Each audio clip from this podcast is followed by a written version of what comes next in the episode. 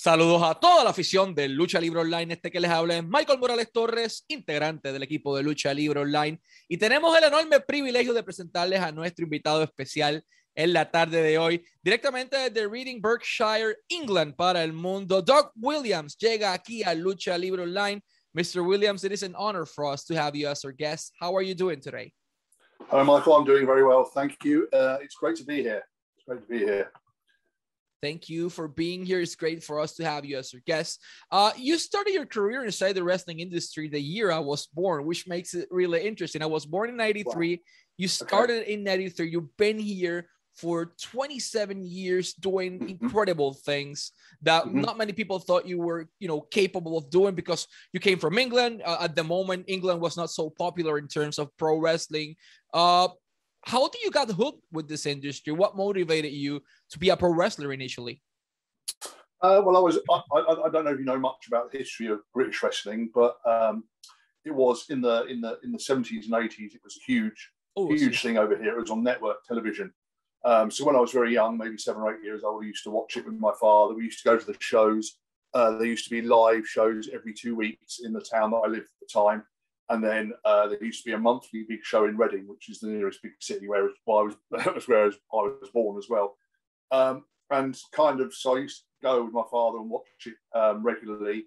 Um, and then in kind of uh, 86, 80, 1986, 87, they started showing WWF over here on the satellite TV channels. And I became a huge fan watching that. I was just 13, 14 years old. Um, and I just developed my love for wrestling from there, really. Um, I did judo. I did judo from the age of 11 um, until I was 18. Um, and really, I mean, I did judo just for, for the, um, the to become a pro wrestler. Because back then, um, you know, it, it, was kind of necessary to have some kind of combat sports background if you wanted to you wanted to get into pro wrestling, especially in England, where, um, you know they they they liked like you having some sort of background, you know, before they even let you in. Wow, let me translate this to Spanish. Él nos menciona que en los 70 y en los 90 en eh, la lucha libre en UK era big, era enorme. Estaba en las televisoras, él estaba en las televisoras, la programación televisiva, pero llega un momento en los 80, 86 para ser exacto, WWF comienza a transmitirse en el Reino Unido y ahí como que le comienza a llamar un poco más la atención a él. Él hace judo cuando tenía 11 años de edad, a los 18 es que entonces tiene la oportunidad de hacer su debut. Y antes, para poder ser parte de la industria de la lucha libre, tenías que tener experiencia o entrenamiento en combat sports para poder llegar eventualmente a la industria de la lucha libre, que era un dato bastante eh, distinto a lo que es ahora. On your early steps in your career, you had the hmm. opportunity to face a guy named Eddie Guerrero. Um, mm. In the UK, you had the opportunity to defeat him. For you, as as a wrestler, but also as a human, mm. what do you learn from Eddie Guerrero that night? It's funny you say early in my career, but I've been wrestling nearly 10 years when I wrestled him because it was yeah, 2002. But, but it was early know, because you're, you're 27 year uh, pro. That's it. But, um, you know, up until that point, I had um, really only wrestled in the United Kingdom and Germany and nearly all domestic, you know, British or European wrestlers. Um, the experience for me was um, understanding what it takes to be a world class professional wrestler. You know, understanding the level of athleticism, the skills, the knowledge that someone like Eddie Guerrero had. Um, and the best way for me to learn that and experience it was to wrestle him. So I was very, very lucky. I had that opportunity and um, I learned a lot. I learned about how I needed to develop, what I needed to do to become a world class professional wrestler. So I took those um, lessons I kind of, and it's very hard for me to identify to you what those lessons are specifically, other than to say um, that when you're in the ring with someone who's a world class professional wrestler, they know what to do at every single point within the match. They know about ring awareness, they know about how to make the crowd act in a certain way, um, they know what moves they're going to do and when, without necessarily it being something that you've talked about previously. And uh, and this was a thing that, that that that I learned from him, and for that it was a it was invaluable learning experience for me. Perfect. Él nos menciona que cuando él lucha con Eddie Guerrero fue en el año 2002 ya llevaba casi 10 años de carrera, tiene 27 años de carrera. ¿Y qué aprendió Doc Williams de Eddie Guerrero? A ser un luchador de clase internacional, a comportarse de una manera en específico para obtener una reacción del público, a tener ese ring awareness que tenía Eddie, tiene muchos talentos internacionales. Aprendió básicamente a llevar su carrera al próximo nivel para poder entonces moldear a convertirse en lo que es hoy día, que fue una superestrella de calibre internacional. Eso aprendió de, del señor Eddie Guerrero. In the year 2004, you had the opportunity to go on a tour with Pro Wrestling Noah in Japan, where you had the opportunity to conquer the tag team titles. So you, you know, you, you traveled to the world already before this date, but Japan is something different than people, you know, are used to. Uh, in your first, you know, trip to Japan, what was the main challenges you faced you know from the language the cultural barrier? What was the, the challenges doug williams the human faced? Uh, I, I, think you covered it there, there, very well really. It's a cultural shock going to japan. It's unlike anywhere else you might visit you know in the western world.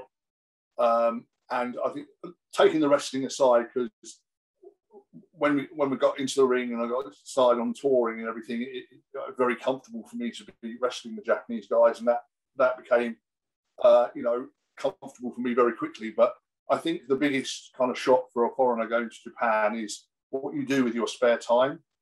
You know, when you're when you when you're outside of the shows, you know, you've got to find somewhere to eat. You've got to, you know, entertain yourself so you don't become bored. You you know, you've got to, you know, it's mundane things. You've got to do your laundry. You know, it's things like this. It's it's just finding out what foods you can eat when you're there. You know, what drinks you can drink because you can't even interpret anything that you're looking at, especially back in the early 2000s where you know there wasn't the internet in every hotel room and there wasn't online translators on your phone. You know, I mean, I didn't even have a. I don't think I even had a camera phone at that point. I think I just had, you know, I don't even think the phones, mobile phones, cell phones worked in Japan back then. The, English one. So, you know, you're very limited, and it's just that learning experience and, and, getting used to those sort of things, which really is is a big culture shock when you go to Japan. The wrestling it is what it is. You know, you, you adapt to that quickly if you're a professional wrestler. Um, that's the easiest part, really, of touring Japan, I found. Perfect. I'll translate this to Spanish. Doc sure. Williams nos menciona que la parte más complicada de viajar a Japón para Pro Wrestling Noah no fue luchar, o sea, luchar el luchador profesional, ellos se adaptan rápido y es parte del trabajo, pero el shock cultural fue bastante fuerte. En los 2000, recordemos que no hay internet en los hoteles, en los hoteles, no había wifi, no había televisor, no había este, eh, teléfono inteligente, no había traductores en los teléfonos. Era como que, ok, ¿cómo me toca salir afuera a comprar comida después de los shows, entretenerme en Japón para no aburrirme, explorar un poco las calles, el idioma, la, la barrera cultural fue un poquito restante en un punto de su carrera mientras llega allí, porque obviamente vivía en una realidad distinta a la que vivimos ahora. Ahora mismo tenemos los teléfonos y con eso traducimos, pero antes las cosas no eran no eran tan sencillas. Over there, you had the opportunity, as mentioned, to conquer the tag team titles with Scorpio.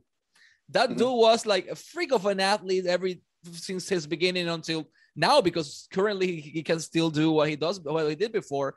To you having the opportunity to earn the tag team titles in. Japan along, you know, a superstar like Scorpio, how did it feel for you? Oh, it's amazing. I mean, you know, it, it's always um, you know, a, a great honour to to uh, be able to uh, to be given or to win win uh, titles of any of any magnitude um, of any kind type. And um, it was it was funny because Scorpio was on the first tour. I was there, uh, started with Noah, and he was kind of a mentor and, and a help a help for me throughout the whole of my the whole of my Noah career. Really, he was pretty much on every tour I was on, um, and I learned a, a, lot from him. Not only about um, you know uh, professional wrestling in Japan, but also about how to conduct myself behind the scenes, you know, and and and the etiquette that's expected of you when you're in Japan and you and you work for uh, you know a major company like Pro Wrestling Noah. So um, I'm just thankful for him that that, that he was there and and, and that he um, saw that I was a, a, a, decent worker and that I put my the, the hard work and the effort in the graft to get to where I was. Um, so he kind of took to me and took me under his wing and, and, and wanted to part his knowledge to me, you know. Um, so I've seen him um, be the opposite with some guys who maybe weren't as respectful um, in their dealings in Japan. But um, no, I'm very, very thankful to Scorpio.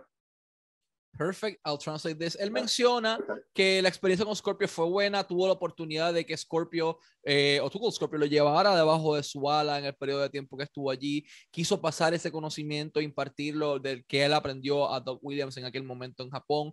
Él dice que se siente muy agraciado de haber contado con la presencia de un talento como él, tratando de entonces enseñarle a él la clave de cómo sobrevivir y de cómo crecer en la industria de la lucha libre, básicamente.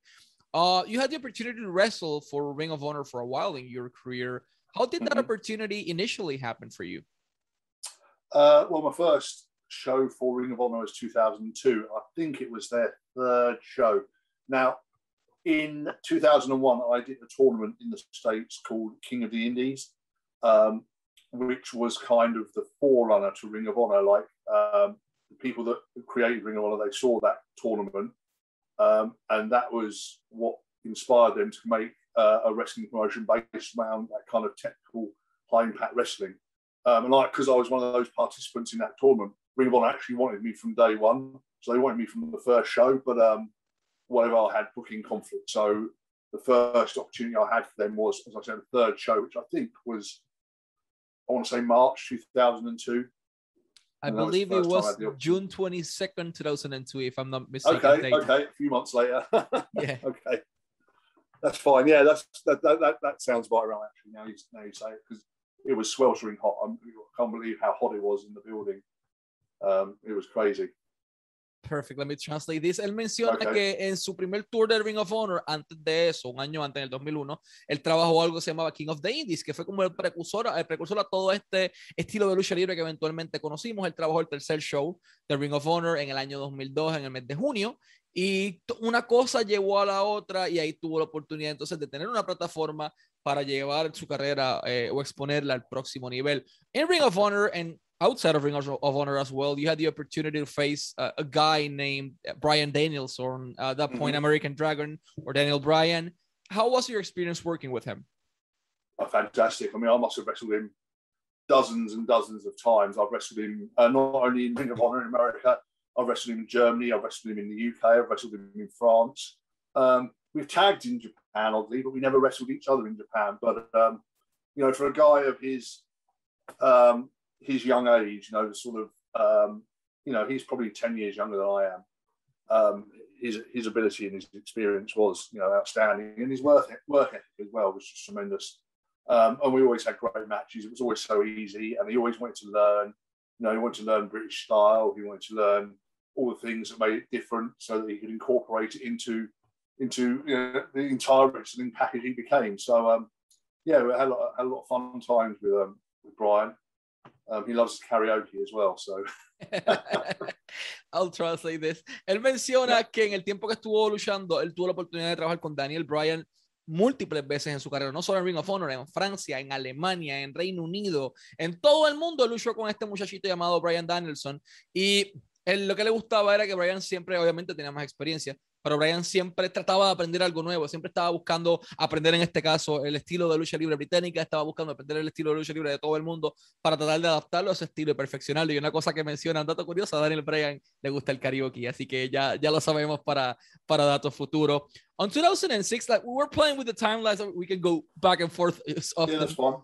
So on 2006, you had the opportunity to had a tryout match for the WWE. Uh, I believe it was in England against Carlito. Uh, do you remember that experience, you know, being a backstage ambience in WWE for the first time, backstage politics, but mainly the match himself itself? Like, do you recall that experience? I do. I, I do recall it quite well. I mean, it was one of several times I was backstage as, as enhancement talent. Um, even though it's the only time they actually gave me any ring time, um, it was a dark match.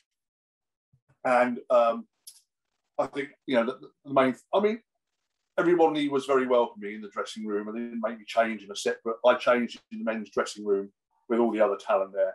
Everyone was very nice, and I, I didn't have any problems with that. I think most people knew who I was anyway. You know, from Ring of Honor, from Noah, etc. So I had a little bit, uh, you know, I had a little bit of that going going into the dressing room anyway. Um, in respect to the match, it is what it is. When you're enhancement talent, you don't get to do much. You know, they're looking at your selling, they're looking at uh, uh, what you do. Um, you know, to make make their guy look better. And uh, yeah, it was very short and, and sweet, but um, it was, it was it was a fun experience. I can't I can't you know say that it wasn't. I didn't have any, as you say, backstage politics. And I had no, you know, involvement or experience of any of that. I didn't experience any um, of the attitude that some of the guys had been known for back then um, at all. So you know, it was all good. It was all good. Perfect. Él menciona que su experiencia en WWE él no tuvo esos problemas de política backstage, nada, ya todo el mundo sabía quién él era de Ring of Honor y de diferentes oportunidades que tuvo de exponer su talento. Él se cambió en el camerino de los talentos cuando estaba de, de, de, de talento enhancement, como él menciona, o talento de desarrollo, pero nunca tuvo un problema, todo el mundo sabía quién era él, todo el mundo fue muy cortés, fue muy amable y su experiencia, por lo menos con, con ese momento en WWE, fue bastante positiva.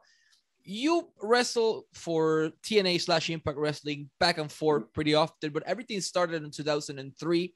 Uh, like you were 10 years into your career at that point. Mm. Who reached out to you the first time, you know, to go to the United States and wrestle in Nashville that night? Well, I was already over for Ring of Honor. So okay. I kind of slotted in between two two sets of shows for Ring of Honor. Obviously, the weekend I was at Ring of Honor, then Wednesday night was at, in Nashville, and I I mean, it's it's very hard for me to recall exactly, but I think Nigel McGuinness um, got himself a tryout there, and he he'd mentioned to them that I was I was also over. So they said, well, you know, if Doug can come down as well, then we'll give him a give him a tryout match. So that's what I did. You know, um, I went with Nigel from Ring of Honor shows to Nashville, um, had a dark match against James Storm that night. Um, and I, I, wasn't. There was no expectation coming out of that for me. It was just another another payday at that time. Um, you know, so it, it, was interesting. It was interesting. Um, and there was a lot of guys there that, I, funnily enough, a lot of guys there that I that I I didn't really know. I think they, you know, there was a lot of guys that worked for TNA that only worked kind of TNA and maybe the NWA Southern States and, and those sort of uh, territories, you know, as opposed to the Ring of Honor, which was more of a northeastern and Californian crowd, you know. So it was nice to meet some some some new guys like James James Storm. I never met before before that day, so that was interesting. Perfect. Él nos menciona que en el periodo de tiempo que ya estaba con Ring of Honor en el año 2002, eh, ocurre un acercamiento para debutar en TNA en el año 2003. Eh, Nigel McGuinness fue quien le hizo el acercamiento, igual entiende que fue Nigel McGuinness el que le hizo el acercamiento, y llega allí a lo que él le llama como que esto para mí no tenía ninguna expectativa, it was just another payday, fue solamente un día de pago extra, no expectativa ni nada. Eh, llegó allí, se enfrentó a James Storm en una lucha, fue una experiencia increíble, fue muy bueno. Eh, y allí tuvo oportunidad de conocer talento independiente que no trabajaba con más nadie que no fuese ni con TNA o NWA o básicamente en ese circuito de Tennessee. Eh, que no, el James Storm él lo, no lo conocía antes hasta ese día eh, y así sucesivamente la experiencia pues en ese momento fue buena. Fast forwarding a little bit in time, you were part of a huge storyline and I'm talking about the British uh, invasion in, in Impact mm. Wrestling. Whose mm. idea was to create this and why do you think it was such a success inside the company? Uh, well, it was a Vince Russo creation, British Invasion. Oh. Um, he was he was the one uh, that put us together. Um, I just think that it worked because uh, myself and Nick and Rob, we just decided to have fun with it. You know, don't go totally over the top. Um, we all knew our roles within the group and what what we were there designated to do. Um, and I think also we really benefited from TNA having an excellent tag team division at the time. Yes. We had, you know, Motor City Machine Guns, uh, Beer Money there. We had um, Team 3D, Steiner and Booker were together. You know, it, it, just it just made for a really great atmosphere and, and, and a really, really, really great, you know, great time to be a tag team in TNA. Um, but I, I mean, the, the, key to it really was just making sure that, that we got over with their fan base. Um, that it being annoying heels, but also annoying heels that could wrestle very well. And I think that, that worked. That worked very well. Él nos menciona que el British Invasion fue inicialmente una idea de Vince Russo. Russo crea esto. ¿Y por qué funcionó tan bien? Porque Rob Terry, Nick Aldis y Doug Williams decidieron have fun with it. Decidieron divertirse con eso, decidieron disfrutarlo.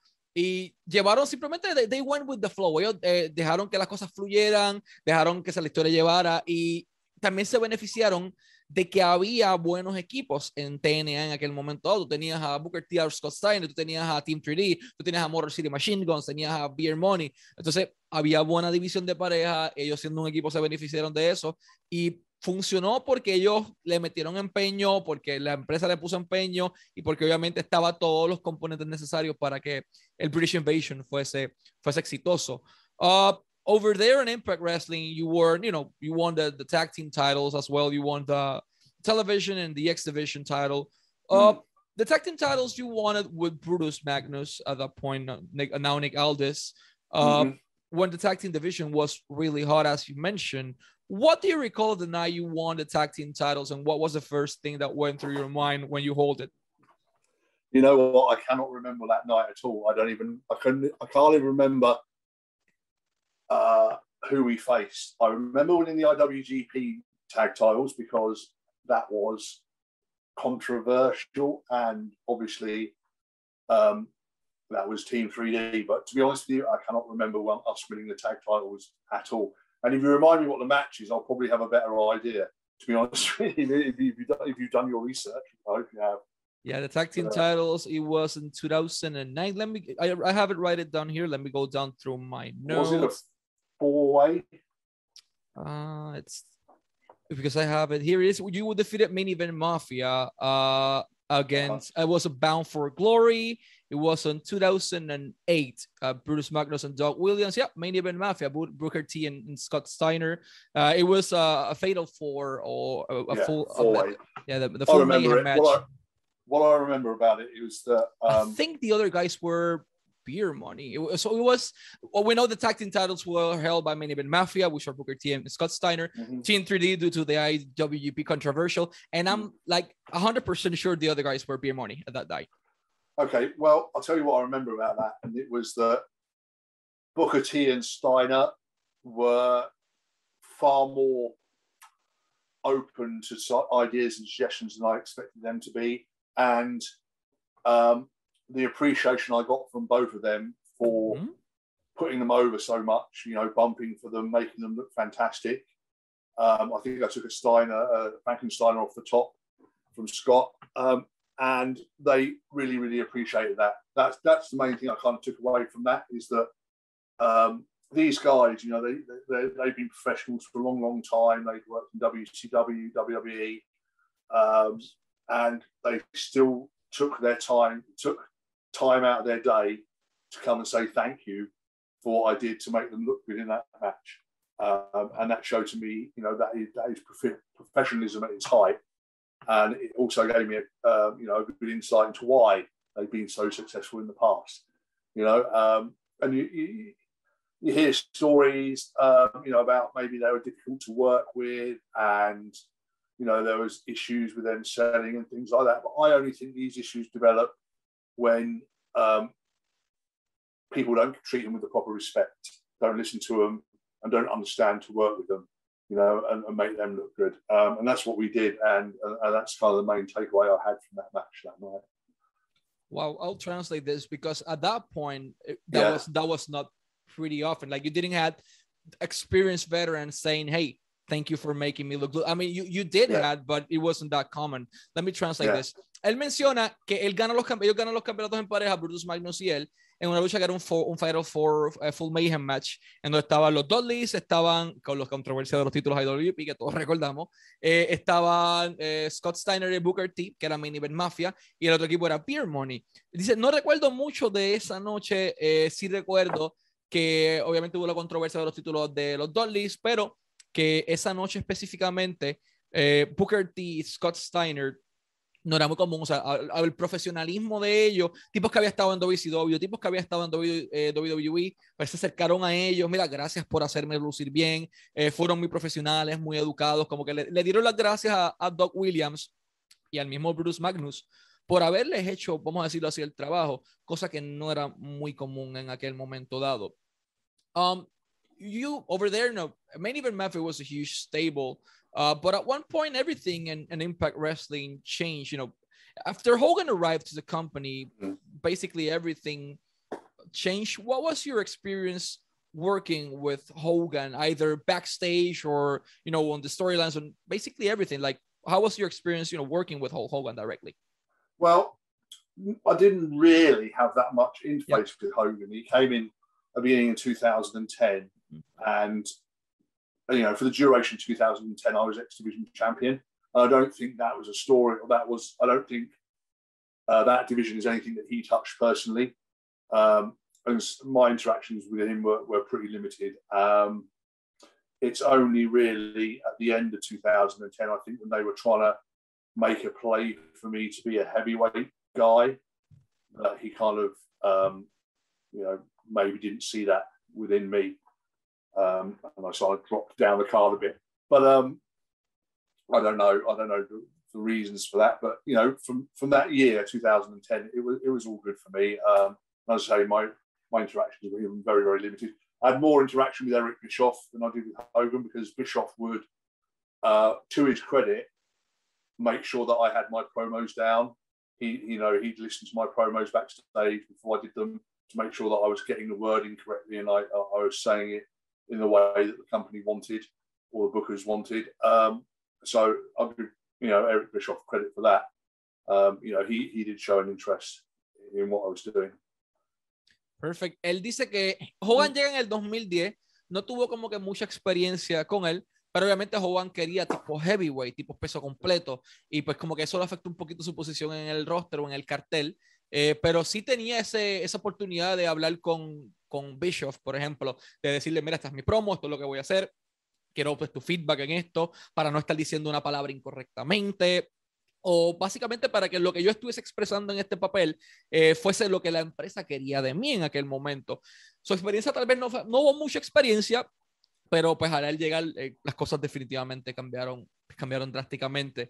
Uh, the way you won the X Division champion, it was a particular thing because you didn't have the the Feast or Fired briefcase. It was it was Rob Terry's briefcase, and you cashed it mm-hmm. in, uh, and you defeated Amazing Red, who poor guy. Like he defeated Samoa Joe. Everyone was like so happy. This guy defeated Joe, the shocker of the year. And then came in Doug Williams and boom, new X Division champion. How do you feel working that story? But what do you recall of the audience's reaction that night? Because they were definitely they weren't happy at all. No, that's the whole point, isn't it? You know, if I'm going to start yeah. my run off on a, uh, you know, on being a hero that everybody wants to see beaten, then how better than by doing it, you know, by winning the belt in, you know, in a, in a means that is unfair and, and not really just. Um, you know, for me, I mean, my biggest concern is that um, the fans turn their back on me and just don't care about the fact that I've won it or not won it.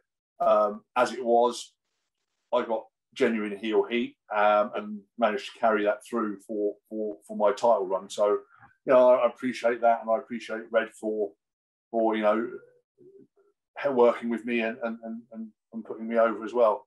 Um, and in fact, all the X Division guys I worked through during that during that run, it was it was it was all all really uh, a lot of fun, and, and, and I had some good matches. All those guys were great. Perfect. I'll translate this. Él menciona okay. que cuando él gana el título, Eh, obviamente eso es lo que querían, que ese es el heel que todo el mundo quería ver derrotado en el piso, ese es el tipo que todo el mundo quería que perdiera y de momento sale con el maletín, Fist and Fire, Fist and Fire, pa, lo pone ahí en la mesa, canje el maletín, gana el título al pobre Amazing Red que acababa de ganar la Samoa Joe. Y él dice como que mi mayor temor es que a la gente no le importara que yo ganara, pero definitivamente dice como que le agradezco a la gente eh, que siempre mantuvo ese interés en mí y tuvo la oportunidad de, de tener un momento bastante memorable en el roster after that you were stripped uh, from the title i believe to, to due to travel issues or that's what you know the situation stated at that moment uh, but you had the opportunity to recover that title one more time this time from the hands of frankie kazarian. Um, to you to doug williams the wrestler and both to the human being what does this you know does this belt the x division title mean to you? Um, well just to come back to your point about being stripped of the title, I don't know if you remember, but um, a volcano erupted in Iceland and cut off the airspace, grounded all the flights between Europe and the United States at the time.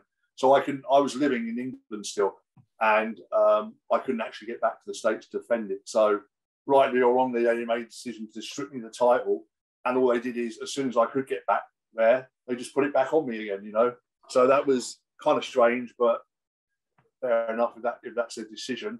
Uh, in respect to what the X Division title means, well, it was relatively unique to TNA to Impact Wrestling, um, and it was known for you know exciting matches.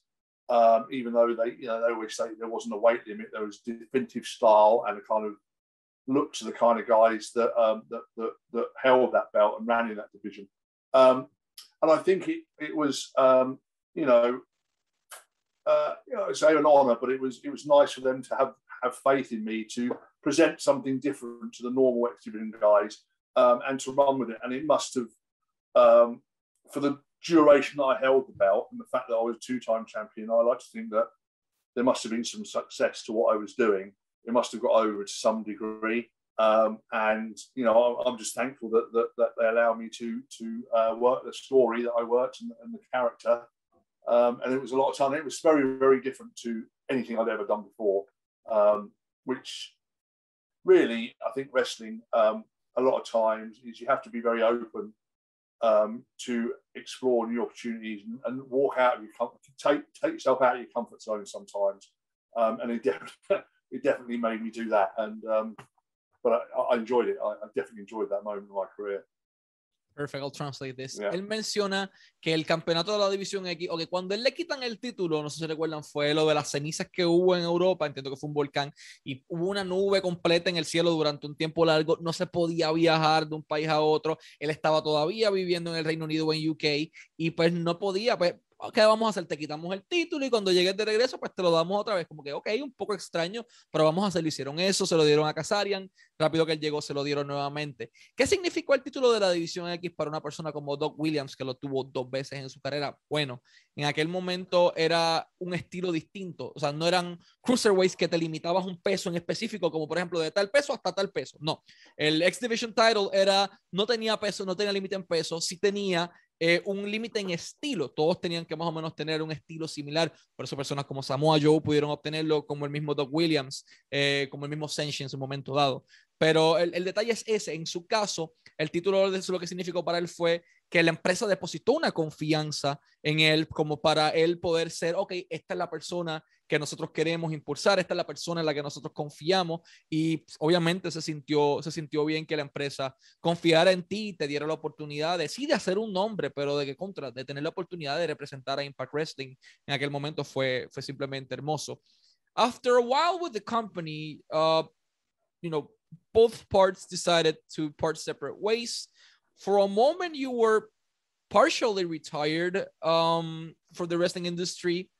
Why did you took that decision when you still had a lot of you know a lot of left in the tank to give to the audience?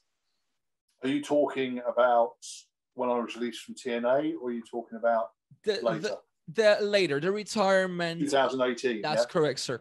Right so uh, my decision there was based on a number of things it was based on me wanting to spend more time with my family yeah it was based on a number of injuries i had that i really needed looking to towards um, and at the time as well, I kind of thought that I'd done everything I wanted to in wrestling. There was a lot of new guys. The business was kind of exploding. It was really, really popular in the UK. You know, the independent scene was was just phenomenal. And I thought it's it's the right time. You know, um, and uh, yeah, so I, I, made that decision. You know, so uh, and at the time, I think it was it, seemed like it felt like the right decision to make. Perfect. Él nos menciona que cuando él toma la decisión de retirarse en el 2018, ocurre por diferentes motivos. La primera, él quería estar más tiempo con su familia. Recuerden que cuando él estaba trabajando en Impact Wrestling, estaba trabajando en Ring of Honor, en Pro Wrestling, no, él estaba en todo el mundo era traveling todo el tiempo, no había tiempo para estar con la familia, pues quería dedicarse a su familia y en adición tenía unos injuries o unas lesiones que él quería trabajar y que quería cuidar y quería sanar.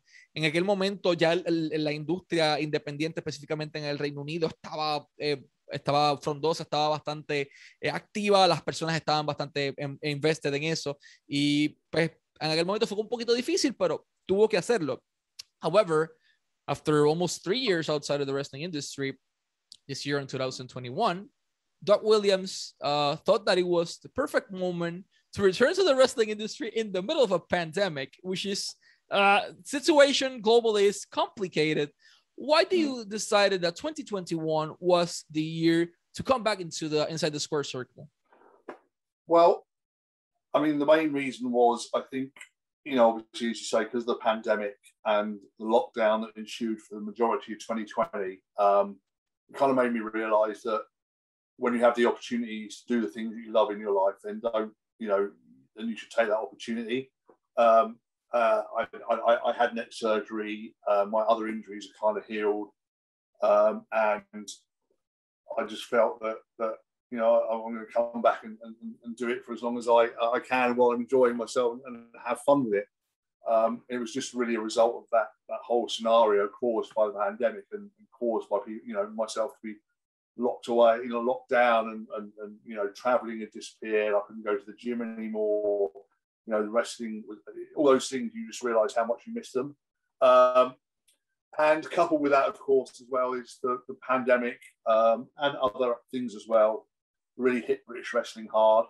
Um, so, you know, part of my reasoning for coming back really is to try and help rebuild British independent wrestling here again, um, back to you know, hopefully back to the heights it was in 2018, 2019, um, um, and help a lot of the younger guys that that probably suffered um, major setbacks in their careers in the last couple of years because they haven't been able to develop, develop and get to where they want to. And, and, and, you know, part of the reason come back is to help those guys as well, help British wrestling and get it back to to, to the levels it, it, it was getting to before the pandemic hit. Perfect. Él menciona que él toma la decisión de regresar a la industria de la lucha libre porque en medio del encierro de la pandemia del 2020 no puede ir a los gimnasios, no podemos hacer esto, no podemos hacer lo otro. Y él se puso a pensar como que si tengo la oportunidad de hacer lo que yo amo, lo que me apasiona y lo que tengo en mi corazón, ¿por qué no hacerlo? ¿Por qué no dar mi granito de arena? ¿Por qué no aportar mi granito de arena a la industria? Y entonces él dice, yo me hice una cirugía del cuello, mis lesiones ya han sanado, vamos a intentarlo y lo que él quiere es volver a llevar la escena independiente del Reino Unido eh, al punto en donde estuvo antes de la pandemia, en el 2018-2019. Hubo mucho talento joven que él quiere elevar eh, y que quiere darle la oportunidad de, crecer en la industria dentro de su mismo circuito, que es el Reino Unido, para que entonces tenga la oportunidad de, llegar al sitial en donde estaban pautados a llegar y que lamentablemente por la pandemia todo se cortó en, en este periodo de tiempo empresas como, como ICW, como Rev Pro en, en, el Reino Unido, entonces están teniendo la oportunidad de, de beneficiarse de los servicios de, de Doug Williams directamente. Before we go to our last question, I wanted to say something in Spanish as well. Uh, Doug Williams está disponible en todas las redes sociales, específicamente está disponible en Instagram como at Doug Williams GB Doug Williams GB, ahí lo pueden seguir. En Twitter está disponible como at Doug Williams UK, at Doug Williams UK en el área de Twitter. También lo pueden para toda la mercancía, para camisas, para memorabilia, para todo. Hay un solo lugar para ir y es dougwilliams.merch.global, dougwilliams.merch.global para toda la mercancía de Doug Williams que usted desee adquirir. Eh, puede hacerlo a través de ese website, dougwilliams.merch.global Global y a todos los promotores de todo el mundo en, México, en Chile, Argentina, Puerto Rico, Estados Unidos, Panamá, Costa Rica, etcétera, etcétera. Eh, hay un solo lugar para contactarlo. Un caballero que tiene 27 años de experiencia en la industria de la lucha libre, que ha luchado en Impact Wrestling, que ha luchado en Ring of Honor, en Pro Wrestling Noah, que ha luchado con los mejores que hay en la industria actualmente y los, aquellos que también ya no están. Hay un solo lugar para conseguirlo y es bookdogwilliams at gmail.com. Bookdogwilliams at gmail.com es un solo lugar hagan su correo electrónico, envíenle su solicitud, si lo quieren en Panamá, si lo quieren en Puerto Rico, en República Dominicana, en Chile, Argentina, Colombia, donde sea que lo quieran, y ahí pueden conseguirlo directamente. Before we go to our last question, I wanted to thank you very much for your time. It's been an honor to have you here as our guest. After, thank you, thank you sir. After 27 years inside the wrestling industry, once you look back and you've seen everything you've accomplished so far, was this success you had inside the wrestling industry something you were expecting? Like from the day you started here were you always aiming to the top and you said hey i was born for this no no not at all. In fact i think uh, my aspirations in the first couple of years was just to um, you know build a, a, a nice little uh, part-time career wrestling in the united kingdom. Really? Um, because even though it was a downtime in the 90s there was still you know, hundreds of shows every year that you could appear on. Um, and it was only really when I, you know, kind of started working on my career, working and taking it seriously that I realized, yes, I could probably get somewhere. And Japan was ultimately always my main goal, just because stylistically that was what I was best suited for. Um, so to be able to have done that and to and to work for a major office in Japan um, really, really was a, career highlight for me. But no, I never, never, ever, when I started, expected that it would, it would go the way it did. And I'm very, very thankful for that. Perfect. I'll translate this y, y me yeah. parece bastante interesante. Él dice que él no pensaba que iba a tener este éxito. De hecho, él pensaba que esto iba a ser como un part-time career dentro del circuito independiente de Reino Unido y nada más. Y de momento, eh, sí, obviamente en los 90 estaba, eh, habían como cientos de shows en donde te pagaban allá. Tiene la oportunidad después de ir a Japón y cobrar un dinero excelente con una empresa como Pro Wrestling Noah. Pero no es algo que, que este éxito que él ha tenido en 27 años de carrera de, de viajar al mundo entero, eso nunca estuvo en planes. Era algo más a tiempo parcial y me parece bastante interesante que dentro de 27, 27 años después que él tenga la oportunidad de mirar hacia atrás en el 93 cuando todo comenzó y ver como que, wow, o sea, eh, el éxito que ha alcanzado este hombre en su carrera.